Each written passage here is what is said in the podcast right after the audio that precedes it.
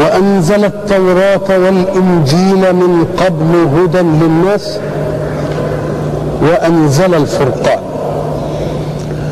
وقلنا إن الحق سبحانه وتعالى بعد أن تكلم عن القرآن في استهلال السورة فقال نزل عليك جاء فقال وأنزل الفرقان.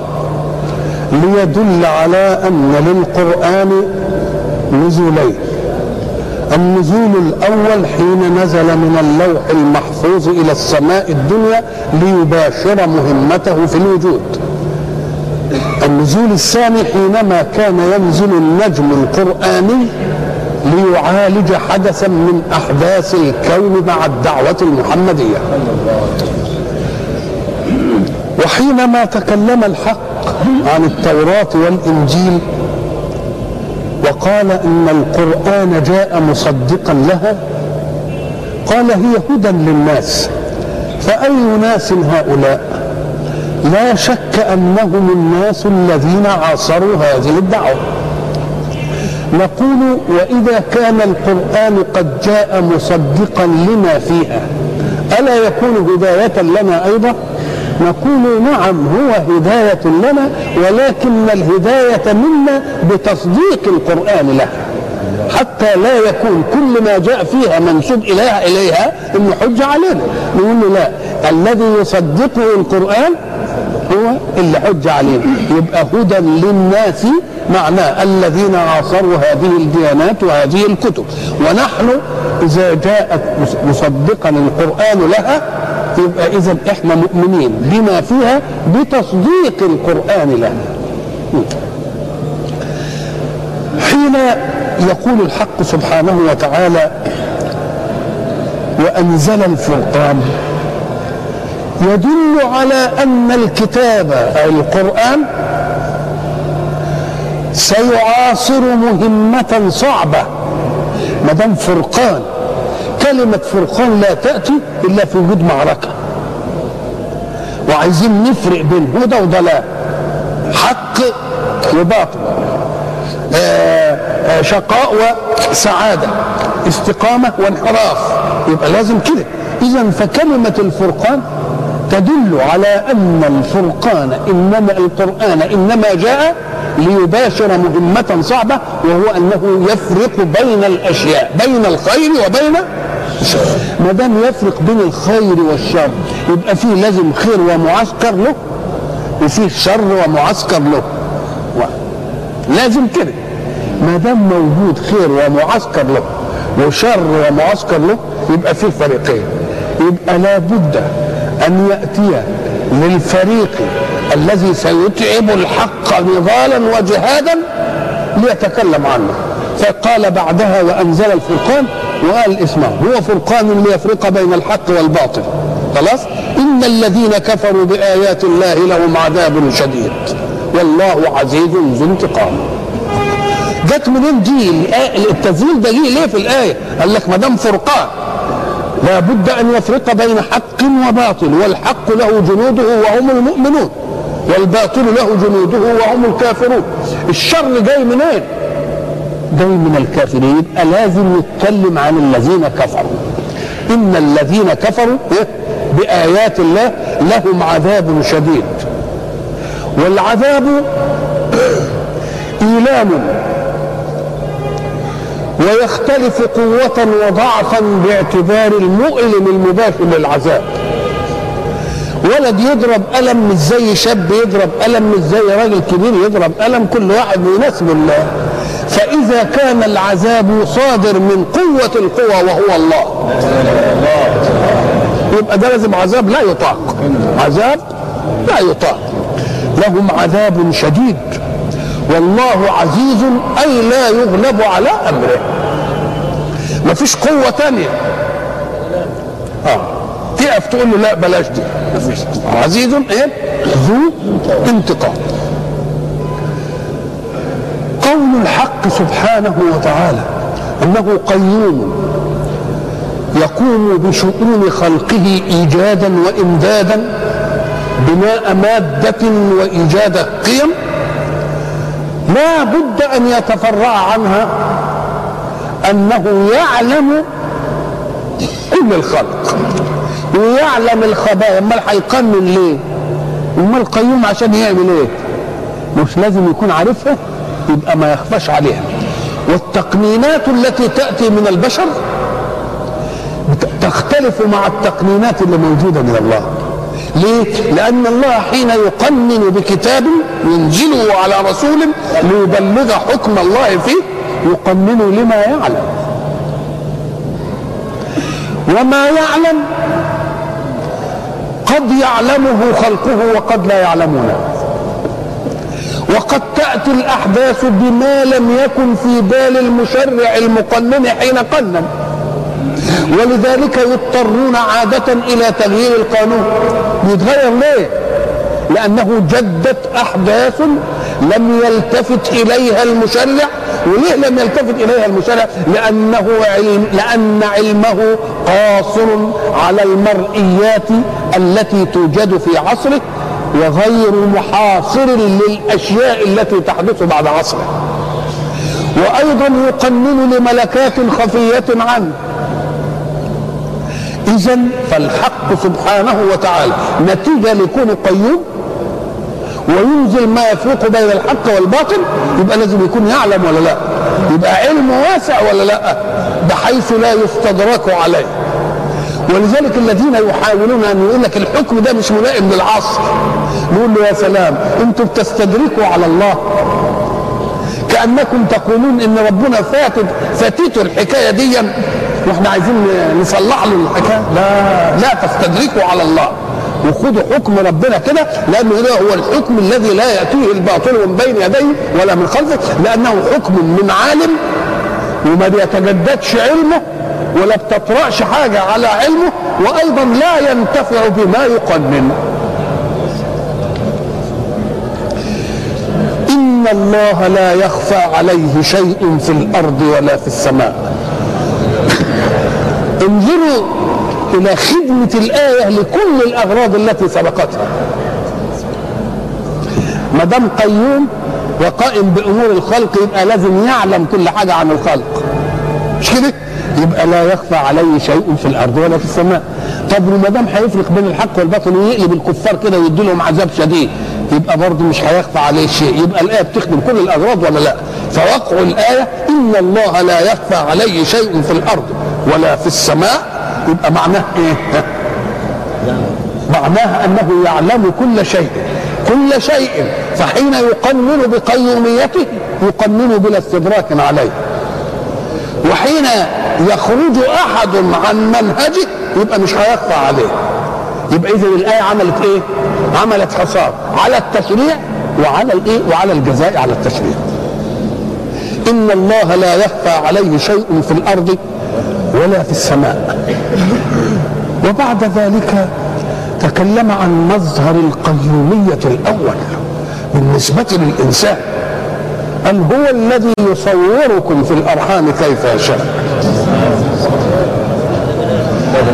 والتصوير في الرحم إيجاد المادة اللي هتوجد منها الإنسان على هيئة خاصة. على هيئة خاصة. هذه الهيئات بتختلف ولا لا؟ تختلف نوعية ذكورة وأنوثة؟ ماشي. مش كده؟ طب في الذكورة وفي الأنوثة تختلف أشكالا بيضة وسمرة وقمحية وخمرية وقصيرة وطويلة. مش كده؟ الله. الأشكال اللي بيوجد عليها الخلق دي اللي انت من آيات اختلاف واختلاف ألسنتكم وألوانكم. كل الألوان والألسنة والأشياء المتعددة دي دي تدل على أنها مش فابريكا بتعمل قالب وبعدين تعمل عليه. ده كل واحد بقدرة ذاتية. كل واحد بقدرة ذاتية. مش عامل قالب يعمل المصانع دلوقتي لما تحب تعمل كوباية تعمل قالب لكوباية ويقول له يلا اعمل زيها. لا. ده عجز في إيجاد القالب. إنما ده كل واحد بقالب كل واحد بشكل. وكل واحد بصوت. كل واحد بلون. دي آية من الآيات ولا لأ؟ آه ده دليل على طلاقة القدرة وإن دي مش عايزة عملية علاج. معنى عملية علاج يعني يعمل لكل واحد بأسطانة لا ده هو يقول كن يجي زي كله يجي زي وبعد ذلك يجي الأب والأم متحدين وبعدين يجيب لك ألوان ثانية خالص بعيد عن كده. الله. وبعد ذلك يجي الخلق سوي ويجي في حاجة كده ويعمل خلق غير سوي. يعني يخلقوا مثلا أعور يخلقوا أعمى يخلقوا اكتع يخلقوا بسبعين زيادة بسبعين ناقصين الله هي دي شذوذ ولا لا؟ شذوذ قال لك إيه؟ هي دي. الحكمة والحسن جاي هنا والجمال جاي هنا يقول له إزاي الجمال في التشويه وإنه شاذ وإنه آه لأن أنا لما أشوف واحد كده له سبعين اتنين زايدين ومعوقينه عن الحركة ولا بيستفعش بهم بحاجة. وبيضطر يروح لإيه؟ يمكن يشيلهم. يقول له عرفت بقى إن يكونوا على خمسة دي لها حكمة اهي لما اتخلقت حاجة زي دي ما نفعتش. يبقى لا يثبت الجمال إلا أن يوجد قبح وإلا كنت تقول برضه لو خلقهم على سبعة كانت تنفع. لو خلقهم على نقول له لا يا حبيبي.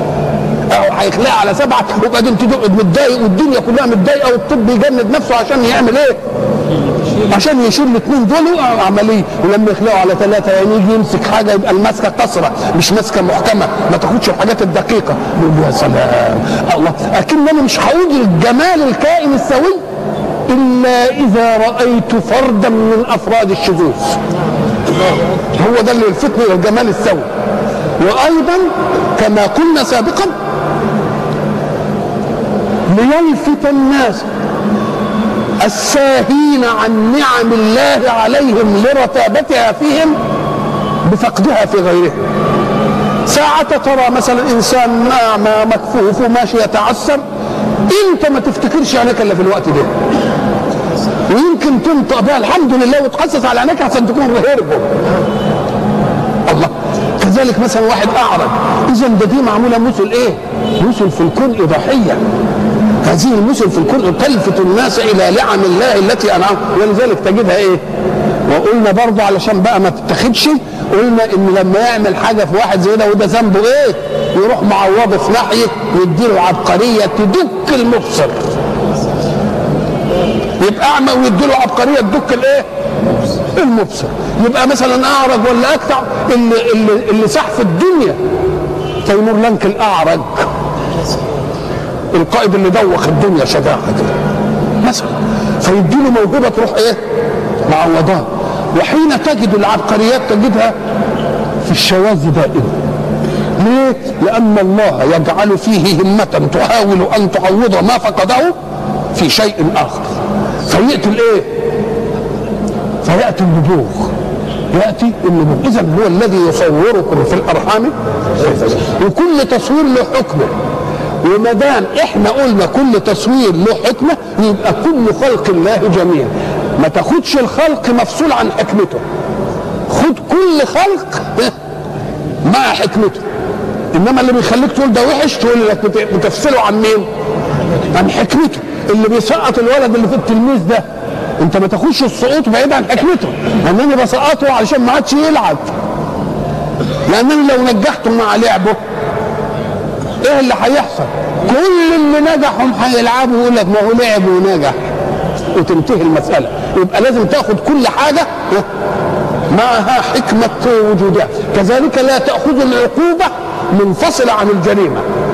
كل عقوبة خذها ملتصقة بإيه؟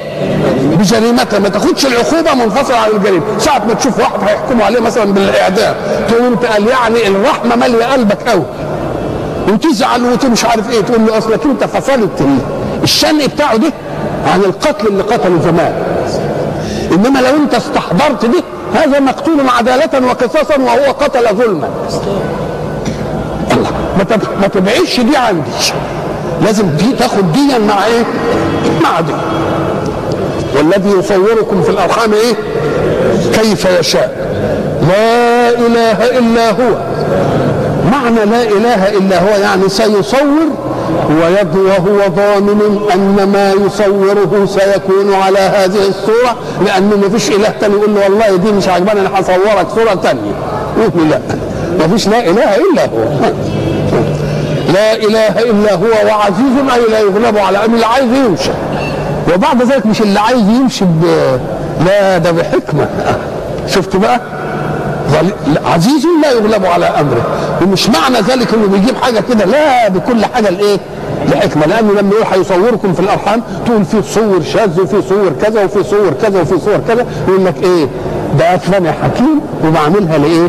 لحكمة. فما تفصلش الحدث عن حكمته. خد الحدث بإيه؟ بحكمته. إذا أخذت الحدث بحكمه الحدث يبقى تلاقيه هو ده عين الإيه؟ عين الجمال. ثم المصور في الرحم كيف يشاء ده من ناحية مادته. قال لك مش هترك المادة كده. أنا هعمل المادة دي إيه؟ قيم علشان تنسجم حركة الوجود مع بعضها. هو الذي أنزل عليك الكتاب. منه آيات محكمات هن أم الكتاب وأخر متشابهات. فأما الذين في قلوبهم زيغ فيتبعون ما تشابه منه ابتغاء الفتنة وابتغاء تأويله وما يعلم تأويله إلا الله وإن شئت عطفت قلت والراسخون في العلم يقولون آمنا به إذا بعد أن صورنا في الأرحام كيف نشاء على. كيف يشاء على مقتضى حكمته لم يترك الصور الشتيتة بدون منهج للقيم. صنع منهج القيم بأنه أنزل القرآن في منهج القيم. منهج القيم لا بد أيضا نأخذ الشيء بجوار الحكمة منه. إذا أخذنا الشيء بجوار الحكمة منه يوجد كل أمر مستقيم وكل جميل وكل خير. فبقول إيه الله إيه؟ هو الذي أنزل عليك الكتاب منه آيات محكمات. شيء محكم يعني إيه محكم. يعني لا يتسرب إليه خلل ولا فساد في الفهم إيه؟ محكم. دي النصوص اللي ما بيختلفش فيها الناس. لما يقول السارق والسارقة فاقطعوا أيديهما. واضحة ولا مش واضحة؟ الزانية والزاني فاجلدوا كلها كلها أمور واضحة. امال ادي المحكم. يبقى المحكم هو إيه؟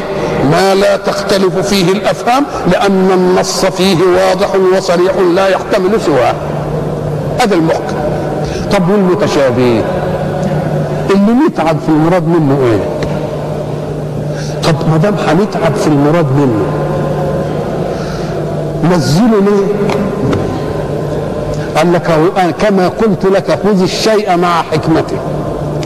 عشان تعرف ليه نزل ليه؟ قال لك لأن المحكم جاء للأحكام المطلوبة من الخلق. يعني افعل كذا ولا تفعل كذا. وما دام أفعال مطلوبة من الخلق الذي فعلها يصاب عليها. واللي ما فعلهاش يعاقب. اذا هيترتب عليها إيه؟ ثواب وعقاب. يقوم يجيبها بصورة واضحة ولا لأ؟ بصورة واضحة. والا واحد يقول لك أنا ما فهمتش طب غير كده إيه بقى؟ أم قال لك الأحكام حين تقول لك افعل كذا ولا تفعل كذا حين تقول افعل أنت صالح أن لا تفعل. والا ما يقولكش افعل لو كنت مخلوق على أنك أنت تفعل ما يقولكش افعل. يبقى أنت صالح أن تفعل والا تفعل. وساعة يقول لك لا تفعل. يبقى انت صالح ان تفعل ولا لا؟ يبقى لا يقال افعل ولا تفعل إلا لأمر خلق فيك صلاحية أن تفعل أو لا أو لا تفعل. ده كلام. ساعة يقول افعل ولا تفعل. في أي حكم من الأحكام؟ نلحظ أنه حين يقول لي افعل كذا ولا تفعل كذا؟ يريد أن يقف أمام شهوة نفسه في الفعل والترك. ولذلك هناك في الصلاة يقول إنها لكبيرة إلا على الخاشعين الله. يبقى لما يقول افعل ولا تفعل معناها إيه؟ إن في أشياء بتبقى إيه؟ ثقيلة أن أفعلها. وشيء ثقيل علي أن أتركه. وشيء ثقيل أن أتركه. يقوم يجي في البصر مثلا. البصر خلقه صالح لأن يرى كل ما في حيزه على حسب قانون الضوء. لكن قال له إيه؟ انزلوا إلى ما في السماوات والأرض ومن كذا إنما لما يجي لحد واحدة يقول له إيه؟ اغضب مش كده؟ كل المؤمنين إيه؟ يغضوا كل المؤمنات إيه؟ يغضضن. معنى يغضضن يعني إيه؟ حدد حركة العين ولا لأ؟ كلام على الأول طيب الإيد تتحرك. يقول لك اوعى تحركها إلا في مأمور به. ما تضربش بها واحد قلم. ما ما تولعش بعود الكبريت حريقة. إنما ولع به مثلا علشان تطبخ عشان تعمل أي حاجة. الله. يبقى إذا هو بيجي فيه يفعل ولا تفعل ويحدد إيه؟ شهوات النفس في الفعل أو الترك. فإن كانت شهوة النفس إنها تنام يقول يا أخي نصلي إن كان شهوة النفس في إنها تشرب خمر يقول له أوعى. الله يبقى بيحدد حركتي ولا لأ؟ آه. يبقى الحكم إنما جاء بفعل ولا تفعل لتحديد حركة الإنسان واتباع هواه في الحركة. فقد يريد أن يفعل إنما فعل ضار. يقول له لا تفعل. فقد يريد أن لا يفعل يقول له إيه؟ يقول له افعل. إذا فكل حركات الإنسان محكومة بفعل ولا تفعل. وعقلك وسيلة من وسائل الإدراك ولا لا؟ زي العين زي الودن زي اللسان؟ اللسان بيقول لك قول دي ولا تقولش دي. الإيد بيقول لك اتحرك بدي ولا تحركش يعني ما تعملش كذا. طب والعقل بقى؟ العقل مهمته إيه؟ أن يفهم. مهمة العقل أن يفهم. يقوم تكليفه يقول اسمع بقى دي تفهم إيه ودي ما تفهمهاش دي تفهمها ودي ما تفهمهاش فإن احترم التكوين يقول لك دي ربنا خلقها علشان إيه؟ تكليف للعقل. ليه؟ قال لك لأنك أنت لو انشغلت بيها مش هتفهمها. فأنا مش عايز أضيع عليك إيه؟ طب أمال أنت جبتها لي ليه بقى؟ جبت لي دي ليه؟ ما دام أنت عايز يقول لك ما أنا عايز ألزمك الأدب بهذه أنا وأيضا لتحرك عقلك في أن تفهم وترد كل متشابه إلى محكم. وترد كل متشابه إلى إيه؟ زي إيه مثلا؟ لما يجي يقول عن ذاته لا تدركه الأبصار. كلام عام. ويجي في آية تانية مثلا يقول لك إيه؟ وجوه يومئذ ناظرة إلى ربها ناظرة. مش كده؟ ومثلا يجي يتكلم عن الكفار يقول لك إيه؟ كلا إنهم عن ربهم يومئذ لمحجوبون يبقى إذا لا تدركه الأبصار دي العقل يشتغل بها بقى. العقل يشتغل بها. طب لا تدركه الأبصار. في الدنيا يعني؟ أهو ده كمان. وفي الآخر هنبقى معدين إعداد آخر عشان نشوفه. إحنا الآن إعدادنا ما نشوفوش. ومسألة الإعداد لشيء لم يكن مؤهلا لشيء ده موجود في دنيانا. واحد ما بيشوفش بنجيب له آلة ونركبها له نظارة كده يقوم يشوف. على بعد قد كده مش كده؟ واحد ما بيسمعش أو السمع تقيل بنعمل له إيه؟ إذا كنت أنا يا بشر استطعت أن أعد بمقدوراتي في الكون المادي شيئا ليؤهلك إلى شوف. الا ربنا سبحانه وتعالى في الآخرة ما يخلقنيش خلق أستطيع أن أرى وجهه وأرى ذاته. يبقى اهو ده كلام وبحث آه. اذا عمال بيعمل إيه؟ متشابه. إنما هل في دي حكم؟ طب أنت قلت ربنا لا يدرك أو يدرك ما الذي تغير من الأحكام بالنسبة لك؟ ها؟ لا شيء. اذا هي مش جاية عشان الأحكام. إنما هي جاية عشان الإيمان بس. ولذلك الرسول يفسر ديا وينهي وينهي كل خلاف للعلماء. يجب أن كل خلاف للعلماء حول هذه المسألة ينتهي عند قول الرسول. فما عرفتم من محكمه فاعملوا به. وما عرفتم من متشابهه فآمنوا به. يبقى المتشابه جاي إيه؟ جاي للايمان والمحكم جاي لإيه؟ للعمل ودي شغلتها إيه؟ إن ان المؤمن يعمل ذهنه في أن يرد ذلك المتشابه إلى مين؟ إلى المحكم. يرد ذلك المتشابه. يقول يد الله فوق أيديه. يبقى لله يد ولا ملوش يد؟ قايل كده يد الله فوق أيديه. واحد يقول إيه له يد. ما هو لا يعرف اليد إلا في إنسان وله إيد ما يعرفش الإيد إلا بالله. لك ربنا هيبقى له إيد كده الرحمن على العرش استوى.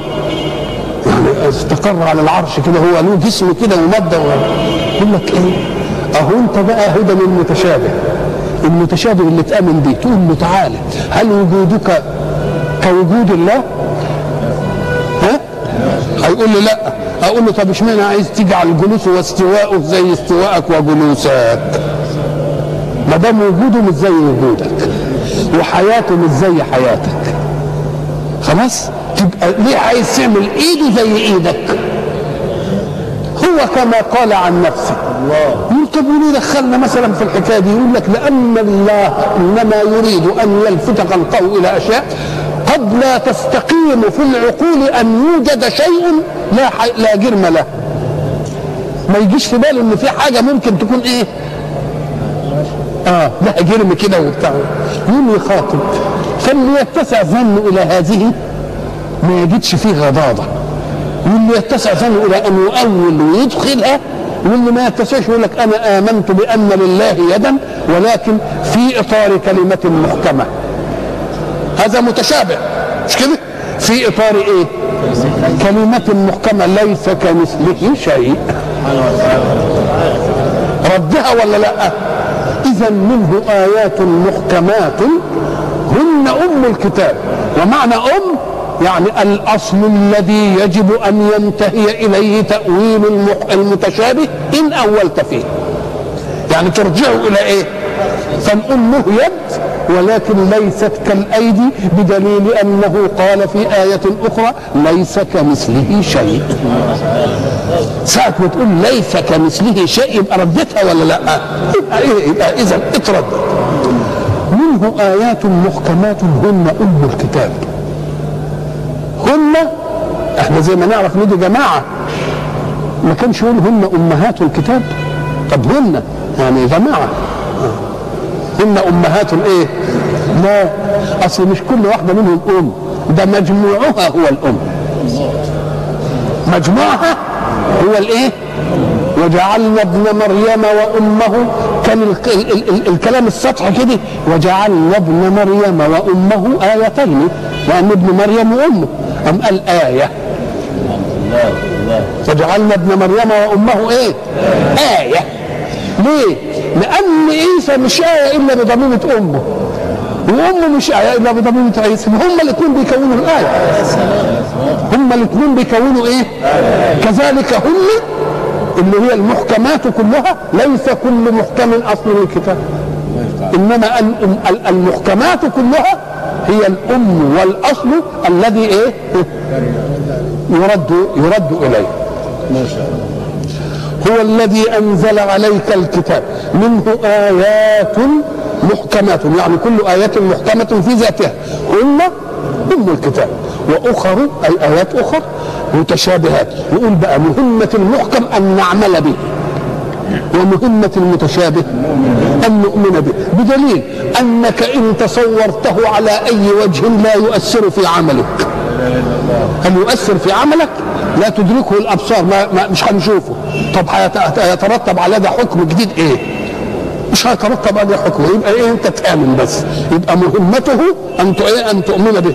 فأما الذين في قلوبهم زيغ فأما الذين في قلوبهم إيه؟ زيغ. ما هو الزيغ؟ الزيغ هو الإمالة. الإمالة. زغ يعني مال. يعني بالكلام الفلاحي كده ميل عن ال ودي مأخوذة من تزايد الأسنان. تزايد الأسنان اختلاف منابتها. سنة داخلة وسنة طالعة ومش مش مستقيمة كده يا بعضها اللي عملوها دلوقتي تجميل ويقعدوا يعملوها علشان إيه؟ يخلوها في صف إيه؟ في صف واحد. في قلوبهم زيغ. يعني ميل. الله. كأن الزيغ أمر طارئ على القلوب. مش الأصل إنه يبقى فيه زيغ. ما دام ميل. ما دام إيه؟ ميل. يبقى قبل الميل ما يبقاش فيه زيغ. يبقى الأصل في الفطرة السليمة إنها ما إيه امال ليه اللي بيجعلهم يزيغوا الأهواء. تبقى عارف الحكم صح كده لكن هواك يقول لك إيه؟ ميل شوية عندي. يبقى الزيغ هو الإيه؟ هو الميل. والميل صفة القلب. قلب مين يقوم يخضع منطقه وفكره عشان يخدم إيه؟ بالقلب آه.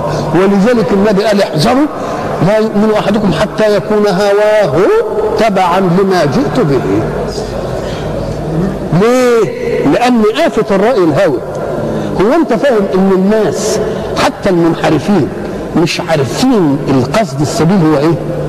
عارفين قصد السبيل هو إيه بدليل كده إن بعد ما ياخد شرته في الانحراف وتيجي تقابله بعد مدة آه يقول لك مشان ربنا رضى عليا وبقيت كويس وتبت الله مسألة معروفة مسألة إيه؟ معروفة ليه؟ لأن دي كان اللي بتعمل منه تكلف تبريري ما دام له هو عايز يعمل إيه؟ لا مبرر بقى وتكلف ويقعد يتكلف لا انما بك أمر إيه؟ أمر طبيعي ما بيتعبش ما بيتعبش جوارحه يعني إذا مثلا نظر إنسان إلى حلاله. أي انفعال ملكة يناقض انفعال ملكة أخرى؟ بينظر لبنته كده ولا للست بتاعته. هل فيه ملكات بتتعارض؟ طب خليه ينظر للي مش حلال له بقى. بده يبص كده يشوف حد شايفه ولا مش شايفه. مش كده ولا لا؟ ويا ترى هتقبل منه النظرة دي ولا ما تقبلش؟ ويا ترى مش عارف الله. ملكات عماله إنما إنما الحق إيه؟ كلام واحد كده دوغ مفيش ملكات تعبانة. مفيش ملكات إيه؟ فيها قلق. ولذلك الإيمان ليه؟ اطمئنان ملكات. ملكات كلها ما فيش واحدة بتسرق من ورا الثانية إنما دوكا ملكته بتسرق من ورا الثانية واحد مثلا رايح يجيب حاجة من بيته. ولا شيء. طب خلي واحد تاني عايز يسرقها شوف بقى التكلفات بقى اللي بيعملها بقى فكره بيشتغل في كام حكاية وجوارحه ويعمل إيه وبصر ويعمل مسائل لا حصر لها ليه؟ لأنها خالفت إيه؟ منطق الحق والاستقامة والواقع إيه؟ في شيء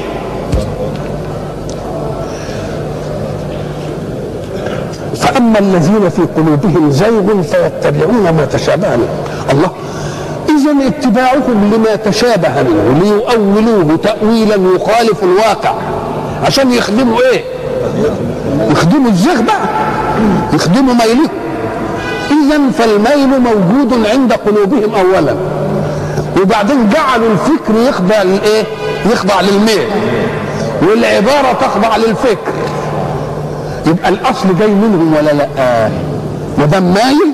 يبقى الأصل جاي منه. ولذلك شوف بقى شوف أداء القرآن. فلما زاغوا أزاغ الله قلوبهم. أما أنت مش عايز يعني تميل أنا هميلك قوي. هساعدك في الحكاية دي. ها؟ آه. فلما زاغوا إيه؟ أزاغ الله قلوبهم. الله. الحق سبحانه وتعالى ما بيبدأش الواحد بعمل يناقضه تكليفه إنما الإنسان ساعة ما آمن عايز يزيغ. يقول انت عايز تزيغ خد لما نساعدك في الحكاية دي. اتفضل. زيغ ونساعدك بإيه؟ بأن يتخلى عنك. بأن يتخلى وما دام يتخلى عنك انتهى.